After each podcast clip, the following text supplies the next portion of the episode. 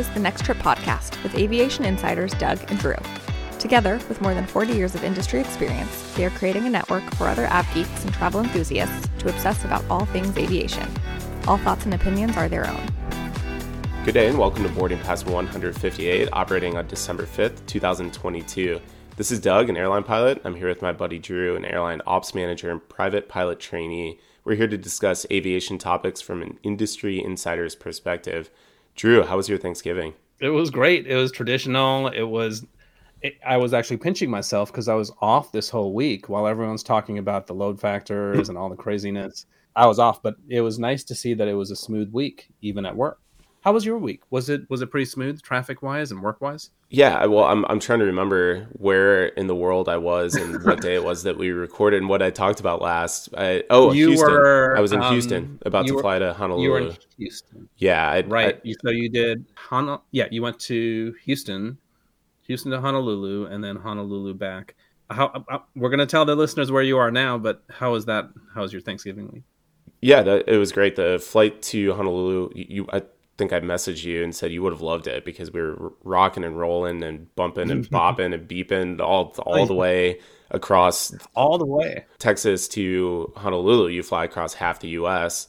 and we were bumping the entire way, and then we hit the Pacific. Mm-hmm. And this time of year with the winds, we always say winter winds, and I know I've mentioned that massive headwinds heading west, so it's a longer flight. But because of that, the Pacific is just super bumpy, and we'll mention here in a minute where I'm sitting right now. I'm in Asia, and our flight over here was super bumpy as well. It's just that time of year for the listeners. Anyone who's flying from North America to Asia or to Hawaii or even down to Australia in the next couple of months, expect a pretty bumpy ride. Expect a slow ride heading that direction, just because during the winter the winds pick up in the northern hemisphere and it slows down that flight. Actually, I'll come back to that trip. I'll just mention where I am right now. I'm in Seoul. Our flight over here was 12 and a half hours the other day. Our flight home tonight is only 10 hours. It's a 2.5 hour flight difference. So it's really windy. That really shows the winds. And for instance, back in like July and August, when I was looking at these Seoul trips, it was maybe 45 minutes difference between each direction. Mm-hmm. So this winter, it just really starts to pick up. We had a point over the Pacific the other day where it was like 170 knot direct headwind, 170 knots. That's you were moving more close to 200 miles an hour across the ground, slower in that direction than you would be the opposite. Mm-hmm. Actually, it ends up being about a 400 mile an hour difference when you think about. Yeah. Because you're slowing down 200 miles an hour moving forward. And if we were to flip a Yui and turn back around, we gain that 200 back, but then we gain the 200 on top of it. I mean, 400 mile an hour difference, depending on direction of travel. That's nuts. So make a mental note when you're flying home tonight. Let me know what your ground speed. Right? Yeah, exactly. Yeah, you might be pushing like 800 miles per hour or whatever. You know? Yeah, in the KC-10 once coming back from Asia, I hit, I want to say it was like 750 knots ground speed. We had a 200 plus knot tailwind. It was nuts. Going back to Hawaii though, I spent my Thanksgiving in Honolulu. We were joking about the cranberry mai tais and things like that. Mai tai. Yeah. All of the bars that we went to, Drew, they had special Thanksgiving takes on the tropical drink. So I did have Spice Boy. I did have a cranberry. I don't even remember what the drink was, but it's something that you're like, man, that I wouldn't think to put cranberry in this, but it's Thanksgiving. For the non-US listeners, cranberries are a Thanksgiving tradition. And even my salad on my crew meal, my fruit,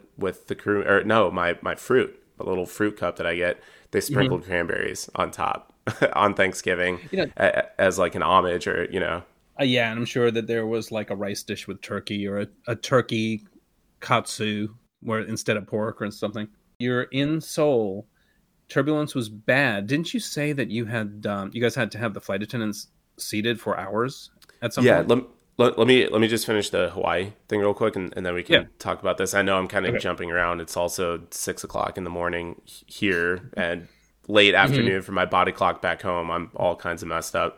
But You're got back to Denver. Room, so. Yeah, I got back to Denver, and I know I talked about trying to get to see my family.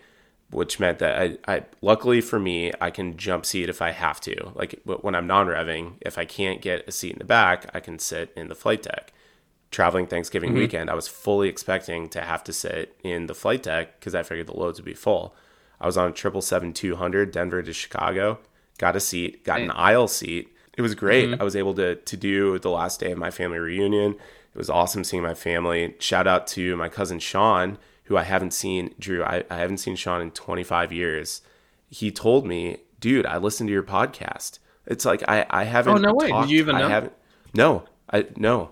So shout out Sean, thanks for listening. All right, hey Sean, thanks for listening. He and I talked to aviation for it seemed like hours, and I kept getting pulled. Is this the one you were giving guidance to because he was interested in going into aviation? No, okay. No, he just likes it. I mean, it must run in my family, I guess. Hereditarily, it runs in my family that people just love aviation and transportation. It does. You know, we're going on a little tangent, but. Your dad loves flying. So there's something there. My dad loved taking me to the airport. I don't know. Now I'm thinking maybe it was for him. Maybe he enjoyed watching the planes too. That was his idea, not mine. Yeah, I'm sure he did. All right. So, and then, I got a seat on Sunday of Thanksgiving, non-revving at my seniority. I got an aisle seat 4 rows in front of my family. And we were on a 777-200 from Chicago to San Francisco. First time for my girls on a 777-200. It was our high-density Hawaii one, no seatback screens. I thought they would find it boring, and I asked both of them. I was like, what do you think about my airplane? And they said, Daddy, it was amazing. It was such a cool airplane. And here's why they were blown away by it. And with no TV screens yet. No, here's why they were blown away by it, because it had the middle seats. It had 2 aisles, and it had the chunk of middle seats, and that's where they sat. And they were like, that was so cool. There were so many seats, and we were in the middle. So they appreciated it. Well, they appreciated a large cabin, so they also appreciate. Thank you, girls, for appreciating a wide body transcon or mid con or whatever that was. You flew back with the girls on 777. You were able to sit in the cabin because we talked about this. The load factors are high, but they're not crazy high, and it's not just our airline. It seems like the airlines are doing a much better job of keeping some slack in the system. We talked about this. I worked that Sunday that you were flying back. Yeah. One of the busiest travel days, but you would not know it, Doug. It just felt like a regular busy day. It was very organized. And I know we're going to talk about ATC. We're going to talk about TSA numbers. But that Sunday, we had storms on the East Coast. Actually, no, not storms. We had rain showers, heavy rain showers from D.C. all the way to New York. And you would expect diversions and lots of delays. But our friends at the FAA handled it very well. I got no diversions. They all made it in. We had a flow program to New York, as expected. There was one almost diversion. We had a Tokyo to Newark flight heading our way, and so we got the call, "Hey, get ready, because they're coming in." Because they got holding going into Newark. 1 minute on Flight Radar 24 and all our systems, it shows IAD, and then we're getting ready for it. We're telling customs. I'm actually excited. I get to do something. Yeah, and it's just one flight right now, and then it changes. So I see on the chat with NOC, nope, they're going to go to Philadelphia. And I'm like, I don't believe it. I do not believe it. They're not going to go to Philadelphia because if they're stuck and the crew runs out of legality time, what are they going to do in Philadelphia? We don't have 777 pilots sitting in Philadelphia. So I'm like, I'm getting ready for it anyway. It does actually go to Philadelphia. And then I was thinking about you because remember, you used to fly into Newark when you were working closer to when you were in Pennsylvania. At McGuire or something, McGuire Air Force Base. Yeah, in New Jersey. Yeah, I flew out of Philly most of the time. I would say I flew out of Newark a couple times, but I flew out of Philly the majority of the time. Yeah, so we're like, okay, they're going to Philly, so their cousin Vinny can just drive down the turnpike, pick him up in Philly instead of Jersey, instead of Elizabeth. It all worked out. So I got there, and it did make it up to Newark. Anyway, point of the story is. It was a very organized Thanksgiving. Yeah, that's one of our news stories. We'll talk about that. Well, before we move on, just real quickly. I got a shout out. I got one shout out myself. Leslie, shout out to Leslie. She's listening to every episode. Leslie is a flight attendant with our airline. She's been with the airline for years. She's an international flight attendant. She's normally flying these routes to Europe. She is also the wife of my coworker, Nick. So Nick is like, you know, she listens to your podcast. That's awesome. And she loved, yeah. And I don't know what it is about flight attendants and de-icing. They love it. So remember Lara, shout out to Lara from Non-Rev Lounge. Leslie loved the de-ice talk that we do. And I'm just thinking now, she's so smart about de-icing. A customer's going to be like, what's going on? Leslie is going to be like, oh yeah, that's orange. That's green. That's their type 4. And we use that because it has a higher holdover time of about 45 minutes. And the customer is going to be like, I am so sorry I asked her that question. TMI, but Leslie, thanks for listening. And we are going to get her on the show. I told Nick, have her call me anytime.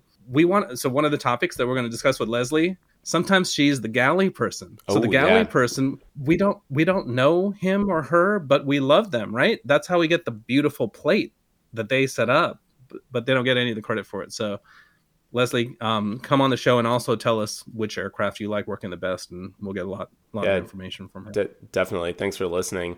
But just real quickly before we move on, as I said, I'm sitting in Seoul yesterday, Drew. Well, first of all, Incheon, amazing airport. It was my first time there. Gorgeous airport, super easy to get in and out of from an air traffic standpoint.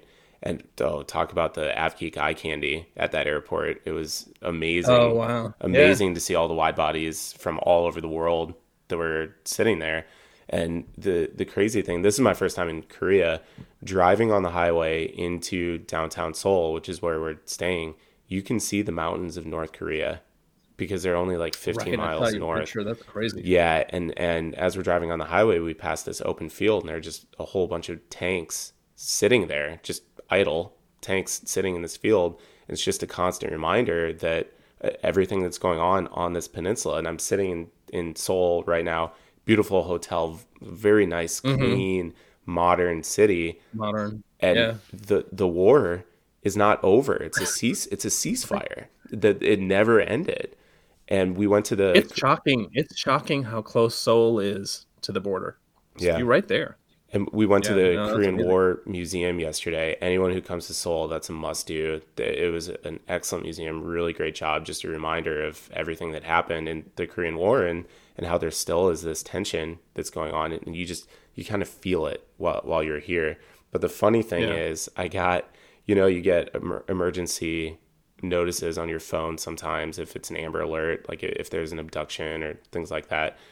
The other FO and I are standing in the Korean War Museum, and we get a public safety notice. We both at the same time alert on our phone, and it's all in Korean. So here we are reading about the ceasefire and how like nothing actually got resolved, and we get this public safety notice in Korean, and he and I both are like, that we can't read, and we're both standing there thinking, okay, what is this? And we just look around the room and see if anyone else is freaking out at all, and that they're just going about their business. So it wasn't anything too bad, I guess, but it was just kind of eerie, and it just hits home about this city of 10 million people and what they must live under. Just that constant thought in the back of your head about what's just 15 miles to the north of here. We're kind of immune to that because we're so far away. But something that you sent me, one of the pictures, I think it was from the Korean War Memorial, it's an inscription. It says, if you want peace, remember war.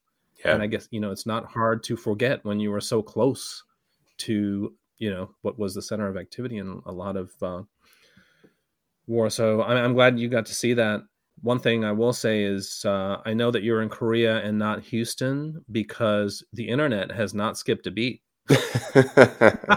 thanks LG. It's perfect. Thanks LG, thanks Samsung. Samsung. I want to go back. I haven't been to Seoul since the mid 80s, so it'd be nice to see again. All right, Doug, let's get some work done. Back to Hawaii. It looks like you got out of Hawaii just in time. Mauna Loa, the nearly 14,000 foot tall volcano on the Big Island, began erupting on Sunday night. This is the first eruption in 38 years. The eruption prompted several flight cancellations due to worries about the ash cloud. Airplanes and volcanic ash are not a good mix, as British Airways Flight 9 taught us. Yeah, this is also known as the Jakarta incident, and we're going to cover it for those who don't know about it or don't remember. BA Flight 9 was a 747-200 flying from Kuala Lumpur to Perth in June 1982. The aircraft had just leveled off when its crew noticed St. Elmo's-like fire glow. St. Elmo's fire is it's this fantastic thing that we see when we fly through clouds sometimes. It's this blue, spidery electric buildup on the window. And the crew said it wasn't St. Elmo's fire because it was a little bit different, and they weren't sure what was going on. At the same time that the crew was experiencing this, passengers smelled the sulfuric smoke in the cabin and later noted that the engines were glowing blue. About 2 minutes after the glow appeared, the number 4 engine surged and then rolled back. Less than 60 seconds later, all 4 engines were dead. The crew was still unsure what was happening. They declared an emergency and turned in the direction of Jakarta. Multiple restart attempts failed, leading the captain to make one of the most famous cabin announcements ever recorded. "Ladies and gentlemen, this is your captain speaking. We have a small problem. All 4 engines have stopped. We're doing our damnedest to get them going again. I trust you are not in too much distress."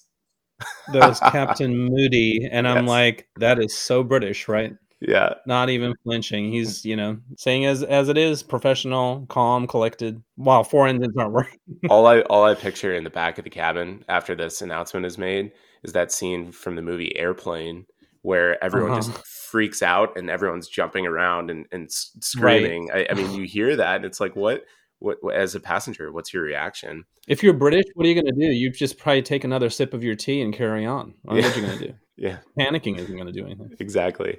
It ended up well, though. 3 of the 4 engines eventually restarted and the plane safely landed in Jakarta. The flameout was the result of unknowingly flying into the ash cloud of Mount Galungung. We have more to talk about this, but I want to stop for just a second because this is a 747-200 that became the world's heaviest glider right then. And looking into this incident, until then, apparently that was the longest glide, Doug, of any non-purpose-built, purpose-built meaning a plane meant to glide. That was the longest glide of any non-purpose-built airplane. Do you know what the glide speed is of a 747-200? Yeah, it's probably 280, 290 knots. Yeah, that's right. It's 300 knots. Is it similar for the 777? Most airplanes, it's between 270 and 300. It's all based on the aerodynamics, but yeah, usually that gets your best L over D, lift over drag, which gets you the most distance across the ground. And Captain Moody did the calculations. They thought that they could make Jakarta even if the engines didn't come back. Right, which means Jakarta was about within 100 miles away. I dug into this way too deeply, Doug. So before we go on, 300 miles. So all airplanes have something called a VG, which is the best glide speed.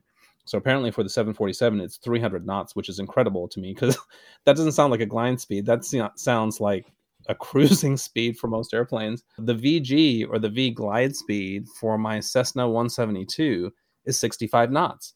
So as you said, that is the speed at which I can go the furthest distance and lose the least amount of altitude, right? Or basically the goal is to gain the furthest distance so you can get to an airport. The ratio, the glide to the distance to altitude ratio for the 172 is 9 to 1.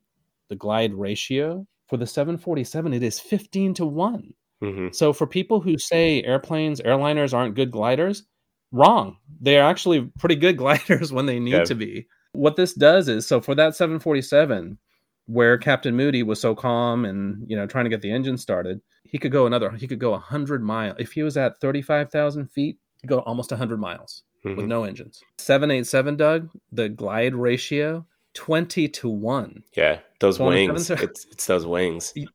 It's those wings. They're like gliders. That makes sense.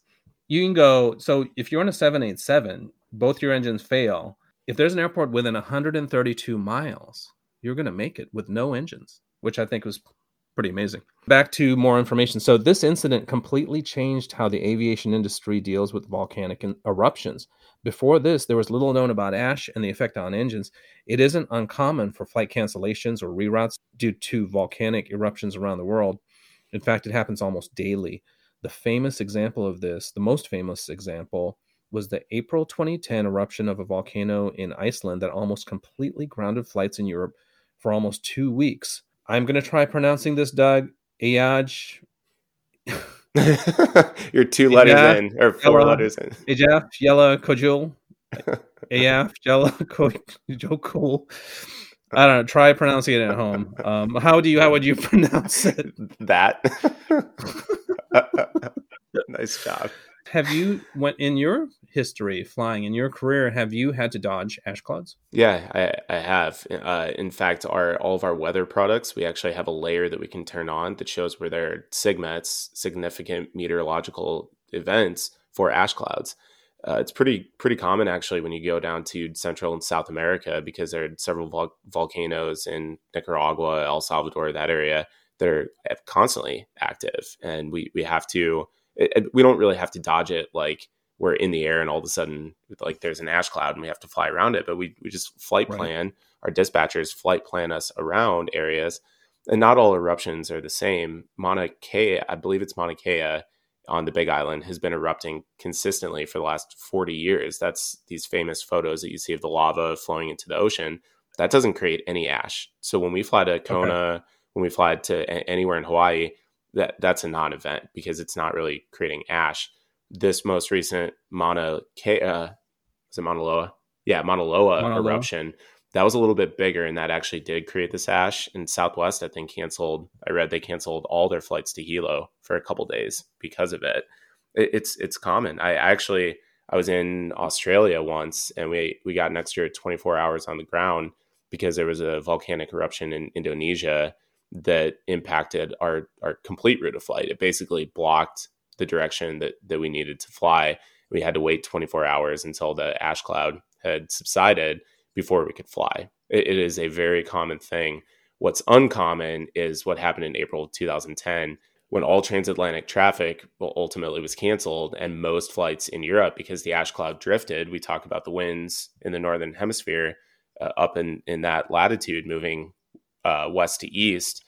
All that ash got pushed into Europe, and flights were powerless. They could not go because of the ash cloud. That was the largest air traffic control shutdown, or air traffic shutdown, since World War II, apparently. And it makes sense because that's a very busy international, probably one of the most busy international corridors, the North Atlantic, and for that to be shut down. And apparently this is very dangerous because the cold water from the melting ice cooled down the lava like very quickly, and apparently some of this wasn't just ash, it was silica, it was glass.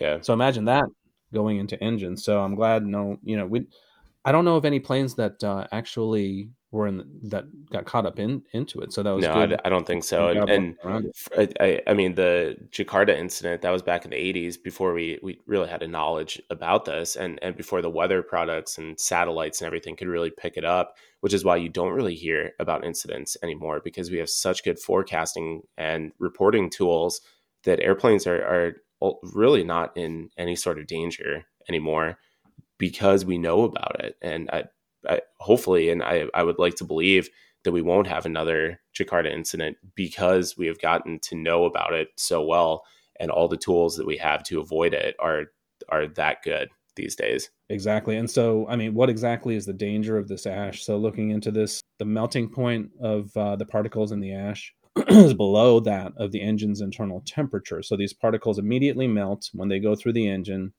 Going through the turbine, the melted materials cool down and they get stuck in the turbine vanes, and they disrupt the flow of the high pressure combustion gases, and then the engines shut down.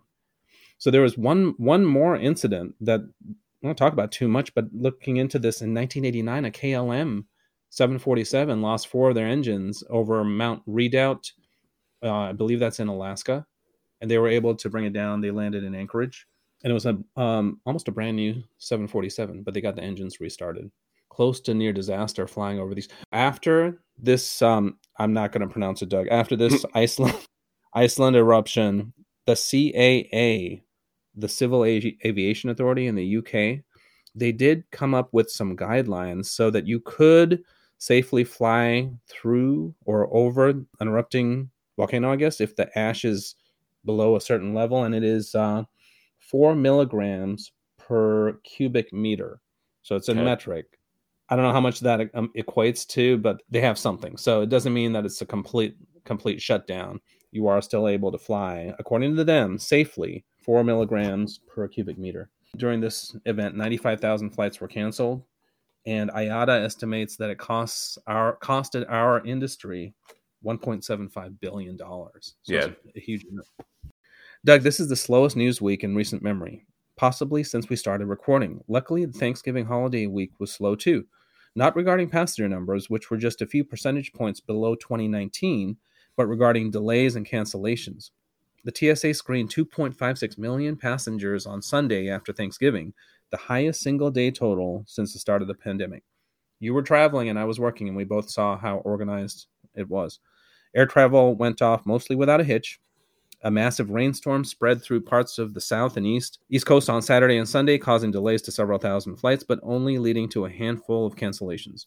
Industry analysts were quick to praise airlines for a smooth week compared to large meltdowns over some of the holiday seasons. Most media outlets were complimentary as well, with headlines like, Thanksgiving travel was not a fiasco. I know that it was painful for them to have that headline, because I know they were waiting for something more dramatic. Though one reputable media outlet seemed to make it sound much worse than it actually was, saying thousands of post-Thanksgiving flights delayed amid messy weather. No, it wasn't. It was the DC to New York area, and even that wasn't that bad. Yeah, that was an attention-grabbing headline that they had probably written the week before Thanksgiving, ready to publish, just drooling, watching Flight Radar 24, Flight Aware, waiting to publish this report. No, as we talked about in the opening, it was very, very busy. In fact, I messaged you. We were waiting in stop-go traffic 3 miles from O'Hare. Like, I was actually worried, because it took us an hour longer to get to the airport than what I had planned and was expecting. And I was fully ready to send Marissa and the girls just straight to security, like have them run to security, and I would check the bags.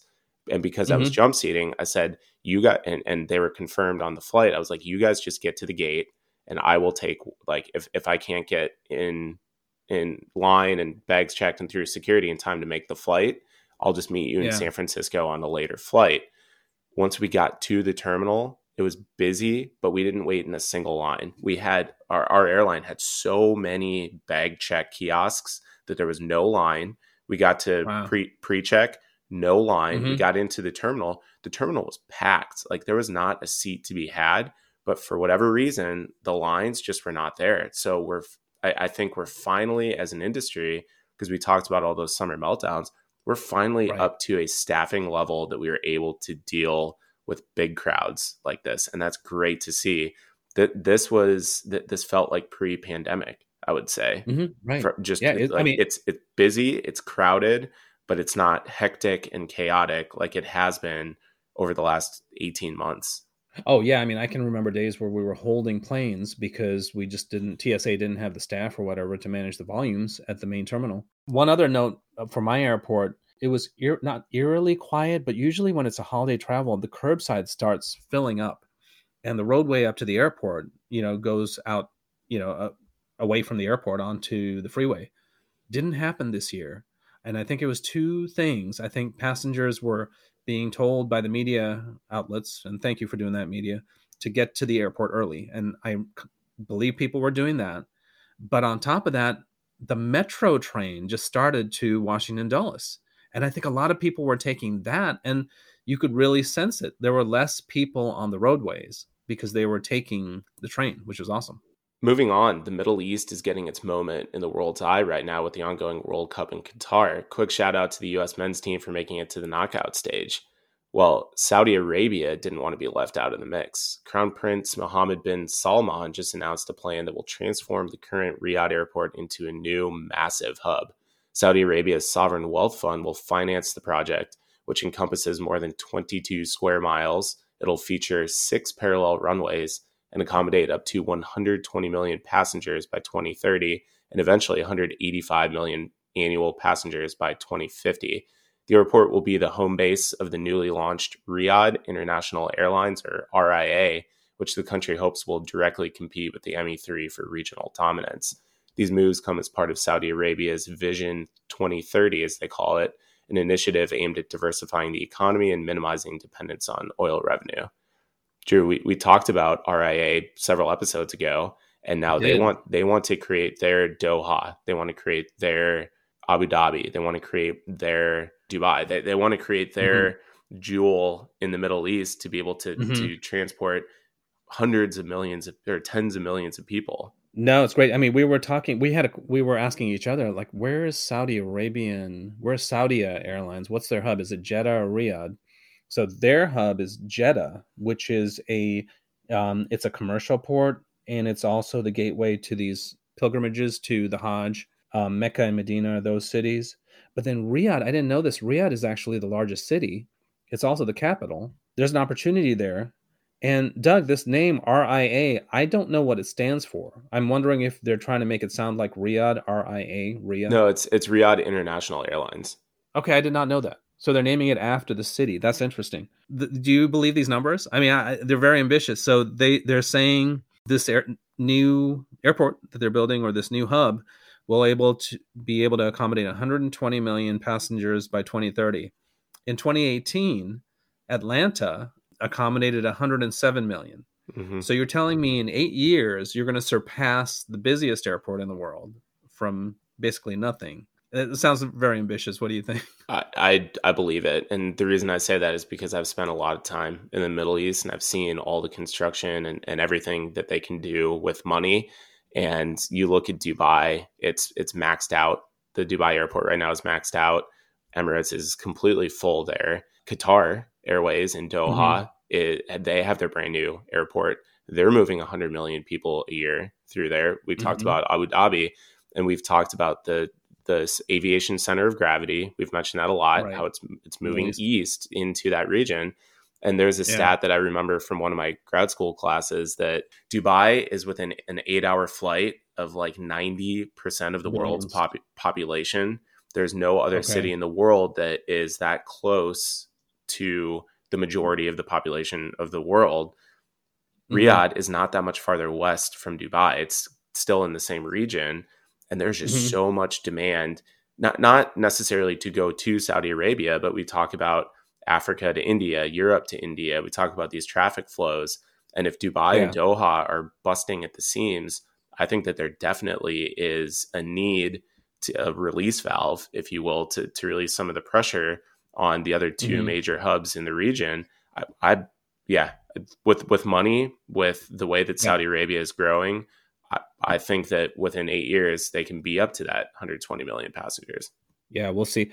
Another thing is, so this is Crown Prince Mohammed bin Salman. I think he's younger. I don't know too much, but I think he's younger, and he's trying to modernize Saudi Arabia and diversify their economy, which is basically just about 100% oil. They're reading the tea leaves, and they can see that oil is not going to be a big money maker forever.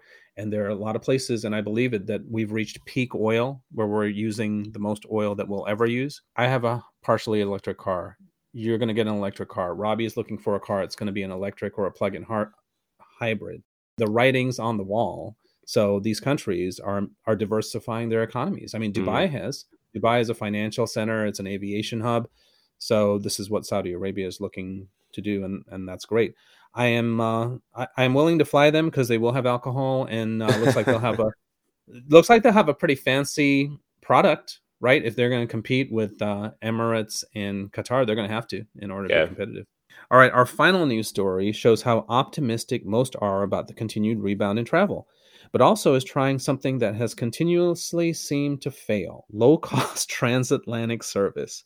This is like the definition of insanity. You know, you keep doing the same thing, expecting different results. I'll hold some of my thoughts until later, but what we're talking about is a new airline called Fly Atlantic. They plan to pick up where Norwegian and Wow left off. It seeks to enter the market as early as 2024 and plans to fly to 35 destinations from its Belfast, Northern Ireland base. I like that. Belfast has been through a lot, so it's nice to see people investing in Northern Ireland. The airline is still in talks with manufacturers, but will likely either purchase the A321 or the 737 MAX. It will start with a fleet of 6 aircraft, but wants to expand to 18 within the first few years of operation. Belfast currently has no nonstop transatlantic service. The Fly Atlantic CEO, Andrew Pine, said, quote, "The airline has a vision of Belfast as a strong aviation hub linking Europe and North America, and we promise to offer affordable fares and brand new aircraft." Let me just say one thing before we move on. The moment I saw Fly Atlantic and a new low-fare European airline, I'm like, please let it not be from Iceland. How many airlines does a country of 300,000 people need? So I was happy to hear that it was from Northern Ireland and Belfast. Yeah, Belfast. As you said, they've been through a lot with all the conflict in the 80s and the 90s up there. But look at Aer Lingus in Dublin. They are turning Dublin into a transatlantic hub. I mean, they really have done a good job. Belfast is not that much farther north. And when you look at the Great Circle route, it makes sense. It's like Iceland. It's that Northwestern European destination that you can easily fly through. And I wish them luck. I hope it works. But we talked about Norwegian, how they got rid of all their 787s during the pandemic, and they really shrunk. Right. Wow went out of business. A lot of people have tried this low-cost transatlantic, but JetBlue seems to be doing it and making it work. Right, they're adding service to Europe. But then you look at Norse Atlantic up in Norway and Sweden. They got 787s. They basically are. I mean, the CEO and founder was the CEO of Norwegian. He left, basically created a new Norwegian with the same airplanes, just different paint scheme. I've seen their airplanes in LA and other places, but they're really cutting back on the U.S. service during the winter because it doesn't seem to be working for them. So will Fly Atlantic work? I have no idea. Many have tried and few, if any, have succeeded. Yeah, I honestly think this will work because that's an area that needs air service. So you probably have a local market, not just connecting traffic like in Iceland. I mean, some of these are, it's getting ridiculous in Iceland. So we talked about Iceland Air, and then it was Wow. Wow went out of business in 2019. And now we haven't even really spoken about this. There's an airline called Play, which is mostly Wow executives. And it has become such a joke, these airlines coming and going, that someone tried to launch Mom. Did you hear about this? Yeah. Mom, which is like Wow upside down, new Icelandic carrier. It was a joke. It was some Iceland university student trying to make fun of all these Icelandic airlines. He called it Mom, which is Wow upside down. The plane was the same livery with Wow upside down. And he actually got 6,000 people wanting to book that before he finally said, no, I'm kidding. It was a joke. Real quick, before we leave this, we have to give credit to, do you remember, does the name Freddie Laker? Yeah. I know it's before your time, it's a little bit before my time. He was probably the pioneer of these low fare airlines. Yeah. He was flying the DC-10. Laker Airways. He was flying the SkyTrain, which was a DC-10 from, I believe it was London Gatwick to Kennedy. It only lasted 5 years because the bigger airlines totally reduced their fares to the, what Freddie Laker was charging. And then he was out of business, and he actually sued the major airlines. And I think he won like millions of dollars. No, people keep trying it, but this one, Doug, I really hope it's successful. Fly Atlantic. Anyone from Fly Atlantic, if you're listening, come on the show and talk about your airline. All right, let's move on. So our main topic, Doug, this week piggybacks on the last story, as well as something I brought up a few episodes back, the rise of single-aisle transatlantic flying. As I mentioned, I've been seeing a lot more A321s in Washington now during the winter, replacing the larger wide-body aircraft that operated in the summer months. TAP, Air Portugal, Aer Lingus, Avianca was operating an A330. They're down to an A321. SAS, I know.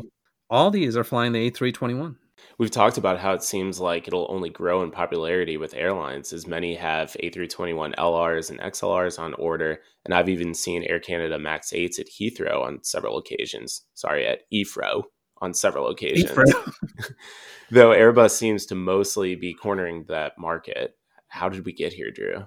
We've been pushing Boeing to launch the NMA, which stands for New Middle Market Aircraft, which most feel would serve as a 757, 767 replacement, a much-needed size of aircraft that the A321 is stepping into fill as those fleets quickly become retired. You can probably sense the exasperation in my voice. This is like our JetBlue Alaska merger. We keep pushing airlines and Boeing to do the right thing, but they're not. So now we just wait. So Boeing just announced that it has no plans to go forward with a clean sheet design until sometime in the 2030s. Meaning it could be at least 2035 before a new Boeing aircraft enters service. Yeah, and our buddy Greg did some research for us regarding the Boeing of yesteryear compared to the Boeing of today. Thanks for all this, Greg. It's all fascinating stuff and something that I hadn't really stopped to think about. He brought up this point that the 707 had its first flight in December of 1957. That was when Boeing entered the jet age. In the following 12 years, Boeing introduced 3 more clean sheet designs for a total of 4 new aircraft after the advent of the jet age. That's the 707, 727, 737, and then the 747, all in the first 12 years. So with all these advances in computer technology, where the computers do most of the work for you, and you don't have to bring a, you know, build a clay model for everything, you would think that they could do much more now. Mm-hmm. I'm going on a tangent. All right. After the 747 entered service, it was another 12 years before another clean sheet design took flight.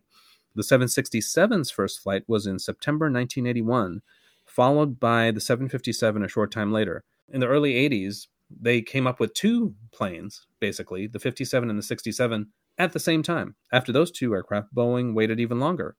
This time it was 13 years before your aircraft, Doug, the 777, had its first flight in June 1994. And then Boeing's most recent clean sheet aircraft, the 787, had its first flight in December 2009, which was 15 years after the triple first flew. It has now been 13 years since that first flight, and it looks like it could be a decade or longer before the presumed, what we're expecting will be called the 797, makes its maiden voyage, which will put possibly 25 to 30 years in between the 787 and the 797. So we can see it's like a reverse exponential curve. It was right. 4 airplanes in the first 12 years, and then they waited, and then 2, and they waited, and then 1Z, 2Z along the way. And the time frame is just getting longer and longer. Is that because they're able to, the technology that they're using, the airplanes they're using are better and they last longer and airlines continue to order them? Yeah, I think that's part of it. And also, I mean, we've discussed this before, Doug. I think they're so mired in just trying to get their current planes certificated or certified that they can't even think about launching a new product right now. So the 777-9X, hopefully that'll be flying in 2025. We don't even know. Now I'm hearing there's problems with the GE engines, so that the testing testing is on hold. Yeah. And then the 737-7 and the 737-10 still haven't been certified. So they still don't officially have an extension beyond 2022 because Boeing was supposed to upgrade the cockpits, right, with more advanced technology. Yeah, but they haven't. So there's some movement in Congress. We should probably talk about that next week because there has been some news about it. But I think they're just bogged down trying to get their current airplanes, certified. Yeah, this is really interesting. Something that Greg didn't bring up. When did McDonnell Douglas and Boeing merge? Do you remember what year it was? I would say the early 2000s. I think it was 97, okay. 98, somewhere around there. The new Boeing, we'll call it new Boeing. Mm-hmm. They've only had 1 clean sheet design since the merger with McDonnell Douglas. It's a different company. It is a different company than it was. And we've talked about the headquarters moves. They moved from Seattle to Chicago, now to Arlington in Northern Virginia. It's a different company than what it was. And Airbus, meanwhile, is just eating Boeing's lunch when it comes to orders and airplane designs and everything.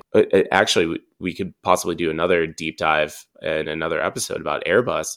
Airbus launched the A300 in, 1970? Yeah. So in the last 50 years, A300, A310, A320, A330, A340, A350, A380. We're at 7 clean sheet designs. Can I stop you a second? It's still the same fuselage as an A300 for all of those planes, except the A321 and the A350. Yeah, but it's same fuselage, but it's a clean sheet design. The 757, 737, 727, 707, they were all the same fuselage. You're making the same argument. 750, when you have something that wasn't. No, but when you have something that works, you expand on it. You expand on it. That's a good point. Traffic is rising all over the world, right? So we're looking for a 767 replacement. So has traffic risen enough that the 787-8 and -9 fill that void? That's right? True. Mm-hmm. Because we're looking for a wide body regional transport. we have it. It's a 787-8. It's just a few seats bigger than the 767. The only concern about that is it's not made for short range, right? It's made for long range. So you have all this extra weight and all these fuel tanks that you don't need to fly from San Francisco to New York. Okay. So maybe they can just tweak one of those. To your point, we've talked about how United has teased this wide body order. Well, the Wall Street Journal today reported that they are in final discussions and they are possibly a week away from announcing that order. We've talked about, is it the A350? Is it the 787? Everything that I was reading in the Wall Street Journal an hour ago says it's that they're in final talks with Boeing for 787, a massive 787 order, mainly to replace 767s. Drew, you just like United and Boeing are working on a plan to do what you just said, replace 767s with 787s. This will be really exciting. So we're definitely going to talk about this next week with any new information we have. But here's the question. Is it existing models or is Boeing going to do what I've been talking about for months now to the point where you're going to tell me to shut up? A high gross weight 787-10 would solve a lot of problems and would replace all these fleets of 777-200s that are getting very old. It's the same capacity. Can we just have the same range of a 777-200 that can make it to Asia? I think it would fill a lot of gaps. That's really exciting. I did not know this. Stay tuned because we'll be on it. Drew, we love our listener feedback and questions. We got a few more this week. James said that he loves the show and asked us what apps we use to get seating and end number info on our flights. You want to go first? I just read this outline this morning, and I apologize. I'm not completely prepared for this, but I can tell you what I use. So he's asking N number. Sometimes I'll just type it into Google. Right? If I'm interested in a certain N number, just try that. Just use regular Google because it'll give you a lot of sources.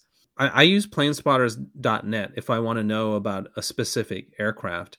Just for example, today I wanted to use an example. So let's if you just go into planespotters.net and type in November 777 UA, which is the first 777 commercially used. It's great. It'll show you when it was purchased. It'll show you the registration number. It'll show you if there were any seat configuration changes. If it passed hands between carriers, it will show you that. Planespot.net. I use that a lot. And then for seating information, I just go to the specific airlines. I mean, you could go to seatguru.com or wherever. But when we were going to Europe, I wanted to see what the seat configuration was for 747-8 on Lufthansa. So I just went to their website.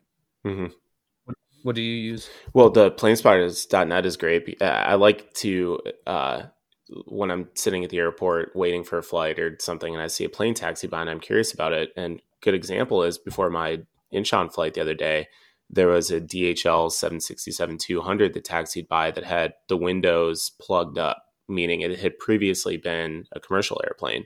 And that always raises, like, I'm very curious. I wonder what the story of this airplane is, who they first flew for, when it ended up in cargo.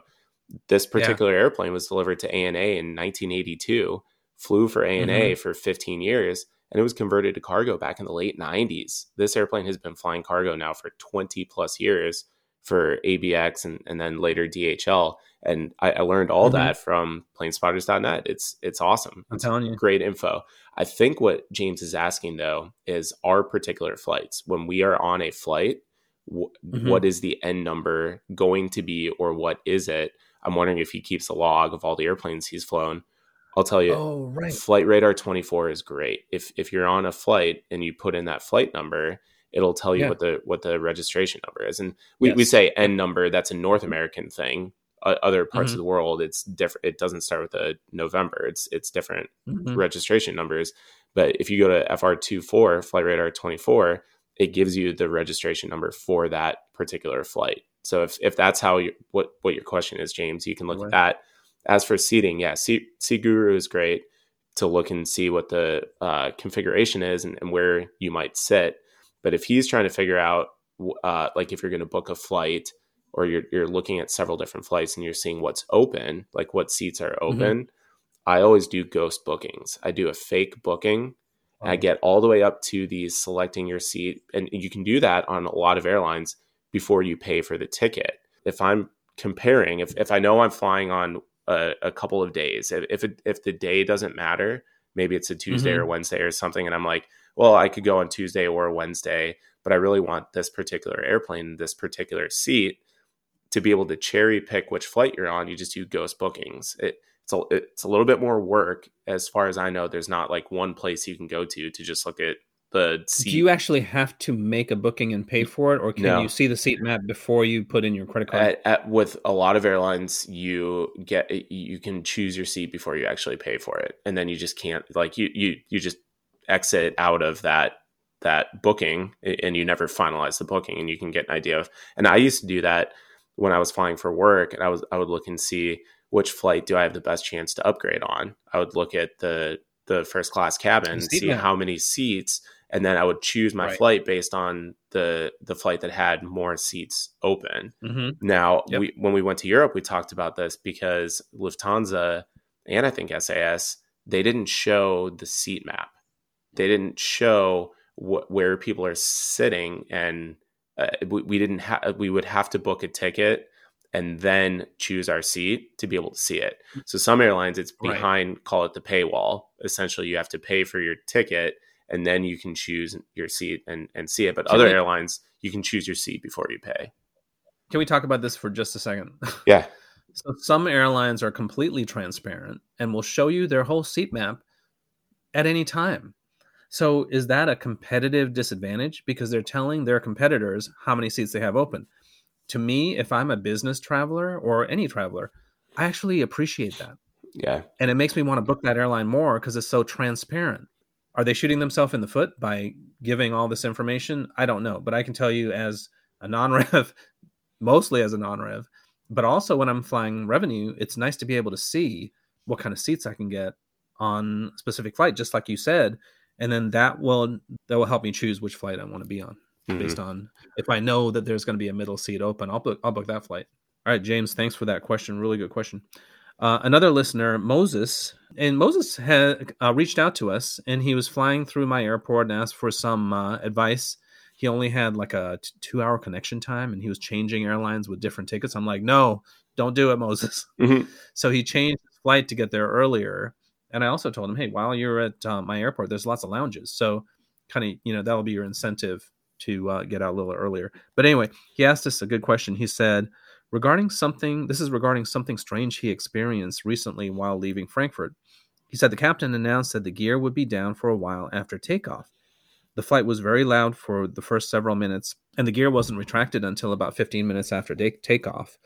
He was on a 787-10 headed for Abu Dhabi. Doug, any ideas? First of all, do we want to guess which airline? I'm guessing that he was on Etihad. Yeah, 100%. I don't think there's any other airline that flies that route with a -10. Moses, I have no idea what was going on. The only time that we keep the gear down, actually, there are a couple times that we keep the gear down or we have to lower the gear. If we're in icing conditions, like we have a bunch of slush that we're taxiing through, we'll cycle the gear to make sure that the gear well doesn't freeze once we get airborne.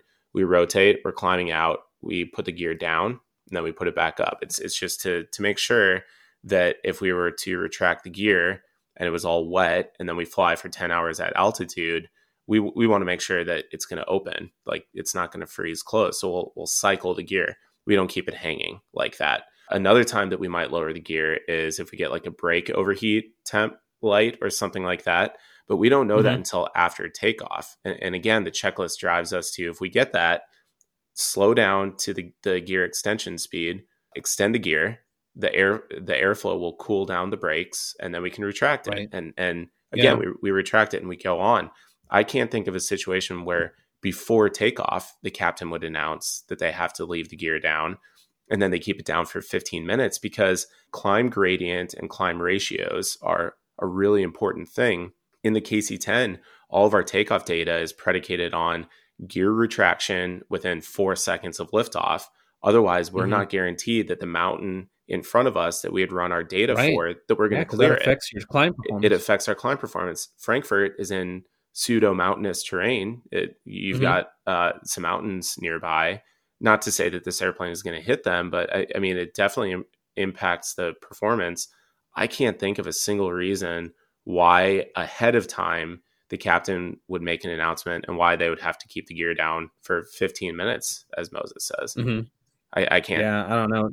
Do you think it would be a landing gear indication to check the indications to make sure it still shows down? I don't know. No, because you could do that in 2 seconds. You're like, yep, it's down. Okay, we'll put it up. Yeah, I have no idea what the reason for this was.